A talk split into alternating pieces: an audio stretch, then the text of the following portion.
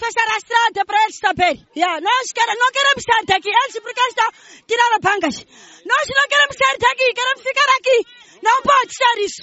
Vamos comer aonde? Os vendedores recorreram a troncos, pedras, paus e pequenas barracas de zinco para paralisar a circulação na N6, congestionando a via de caminhões de carga de e para o Porto da Beira, além de transportes públicos de passageiros em reivindicação ao que consideram a destruição da sua sobrevivência. Aqui acabamos de limpar aqui na bomba aqui.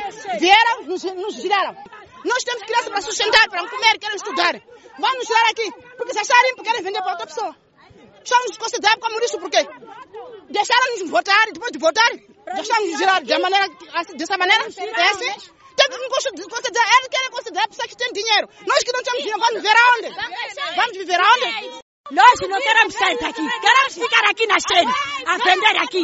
Aqui não queremos sair. Nós não queremos sair daqui. Nós queremos ficar aqui. Nós votamos, votamos nós.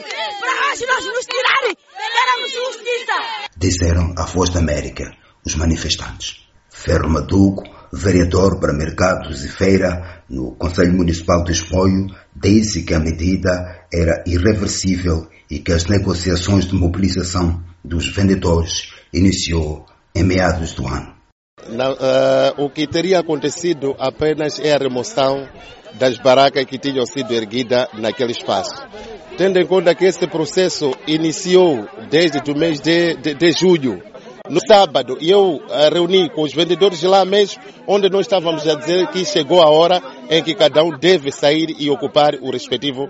Decidimos uh, remover aquelas barracas que estão lá. A estrada reabriu após uma intervenção da polícia anti que foi chamada para dispersar os manifestantes. De Manica, André Batista.